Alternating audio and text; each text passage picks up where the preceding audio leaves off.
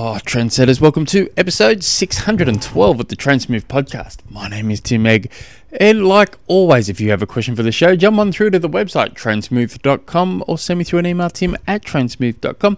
Hell, and while you're on the website, just click on articles on top there and have a look at the new um, post I, I did last week on.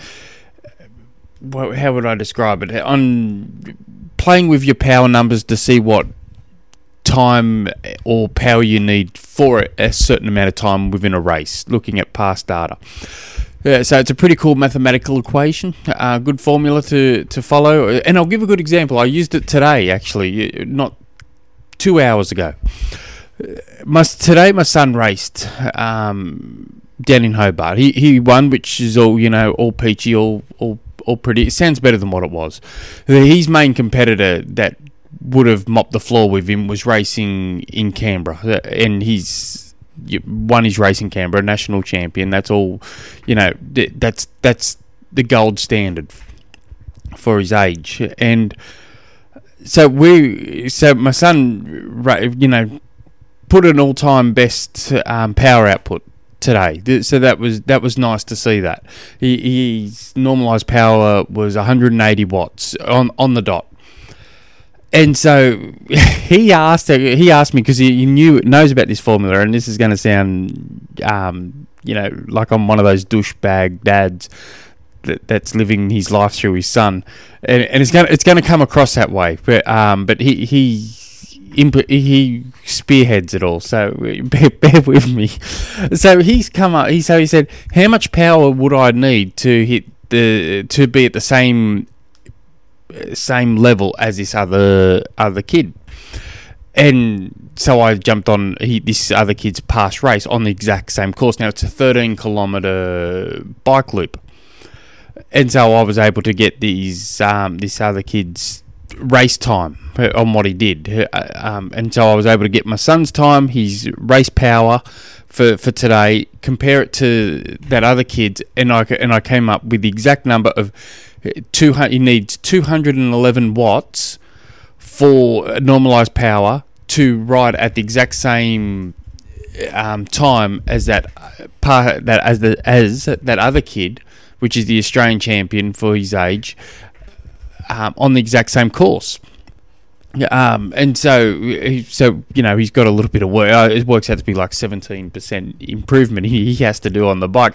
Now he, he can find some some improvements in aerodynamics or equipment choices or whatever, um, but generally he's just going to have to do a, a lot of s- solid hard work, more or less. It, it, you know, just to, to put in terms. Um, uh, my son, he, he's early stages of puberty, while this other the other kid's pretty well on the outside, on the other side of that. So I, I, would expect that my son to um, bridge that gap to a level, a certain level within the next year, as he, you know, matures with age.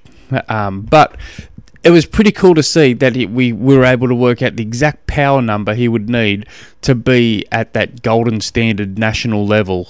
Um, you know, from from having a normalized power of 180 to 211 watts. That's what he needs um, to, to be able. And my son's like 44 or 45 kilos. You know, you think 210, 211 kilo, 211 watts. That's not really that much. But when you're like 45, 45 kilos or whatever it is, um, that that you know four point something percent. Let me work that out. Four, four point something watts per kilo. Um, so um, what is it? Two hundred eleven divided by forty five. Let's say. So he's got to ride it. Yeah, four four point six eight watts per kilo. He he has to get. So when you work out at, at that, that that's a that's a you know moving. Anyway, um, so that. so, so that's that. I, I got sidetracked all by telling you about um, click on that blog. Um, what else has been going on? I, I won't bore you to tears. Uh, I, we generally guess back about something else, but I think I've spoken long enough. Anyway, today's question comes from David, who writes.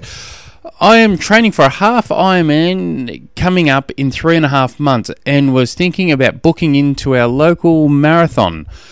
Uh, what is your opinion in doing a marathon six weeks out from a 70.3?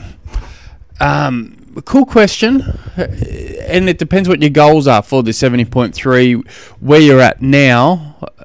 Um, what's your long runs been like in the lead up over the last three months, six months? You know how consistent been your running? How much are you able to recover through through this? If you um, were going to do this seventy, if you were sorry, if you're going to do the a marathon six weeks out, um, how much f- of a taper do you think you need to do that? Uh, um, do a marathon at what you know At what was your goal for the marathon? How much time do you think you're going to recover straight after that? These are all questions you need to ask yourselves. So, um, generally, seventy point three races. They're you know we pay a premium price for that. So I'm assuming that's your your main goal race. Um, generally, for your average person, um, and I'm assuming you know I'll just go off generics here you lead into a, um, a, a, marathon, for for instance, you're going to have to have a, a, two, three, at least. Let's say it's you're just wanting to put some miles into the legs. Um, you're not going to be racing it hard. You're just going to be doing a nice aerobic run f- for the whole for the whole, just putting miles in, just finishing the marathon. You'll at least want to have two days leading into that easy, easy um, training.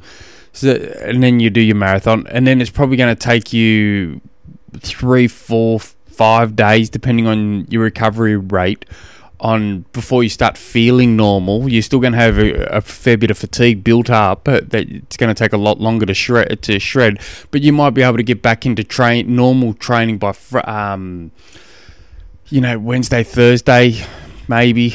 Um, could be longer if you, depending on how strong you are and how fit you are. Um, or it could take a little bit less, but let's let's call it Thursday. So, so the best part of a week you've lost in training for this seventy point three, and in the middle of that you've put a a really long run in. Um, now, if you're doing weekly long runs of let's say twenty miles, and you have been for the last twenty weeks, you it's going to do a lot, and you're going to let's say your long runs are at um, rough, you know, nice easy numbers, five minute k pace. Um, and so you're going to do a three and a half hour marathon. Let's say you're going to take it super easy, and you back that off to three forty five, or even four hour marathon. So this is super easy. You could probably get back to normal training Tuesday, maybe Wednesday. Uh, but there's still going to be that a fair bit of accumulated fatigue there. Um, I'm, I'm, I'm gibbering here because I want you to think about the consequences of doing this. You can do it, definitely do it, but it will come at a week of important training. The, you know, these are key weeks. Weeks. Um, you, you know what are we you know eight seven six five four they're they're all pretty key weeks for leading up to to a big race and so you're going to lose a, a week of solid proper training so it just depends on how important both those events are. Um, I could be easily say, why don't you do um, see if the, I don't know what ratio of half what marathon it is, but most marathon have also a half marathon option. So maybe it's best to do the half marathon. That way, you won't need to change you um, or manipulate too much of your training anyway. You, the day before, you can still knock out that real long, hard bike ride. The day after, you just do an easy um, aerobic swim, for instance, help recover, or an easy bike ride, or something like that to help recover from it, and then you're just straight back into normal training. There's that option. Also, another option um, you could ride, you can run. Yes, even then, I, am not. I, I could say you can run 20 miles of this marathon and just walk the last 10, but most people don't want to do that.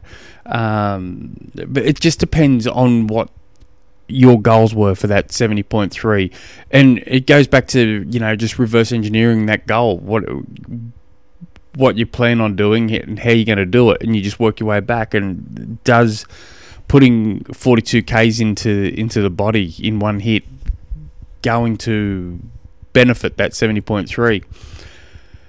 Um, and and if your run, if long runs aren't that, um, you know, let's say you've only been doing 20k long runs, 18k long runs, or, or you know somewhere around there, and and all of a sudden in you know two months time or so you're you're going to do a marathon just I don't know uh, I personally would wouldn't um, but but I, I'm not the one making the decisions.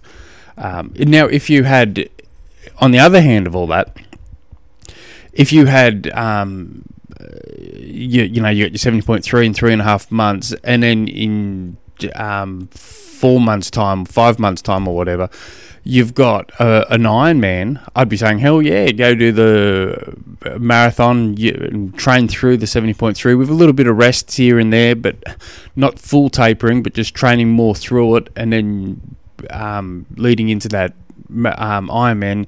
That works. That's you know you're heading in a direction, but I don't know. You didn't say that. So, um, I d- I don't know, mate. That's just some things to th- blah, blah, easy for me to say. It's just some things to think about. Anyway, if you guys have any questions you would like me to gibber on and ca- talk a bit, or not even answer the questions properly like I just did then, send that question through to tim at transmove.com. Until next episode, hero.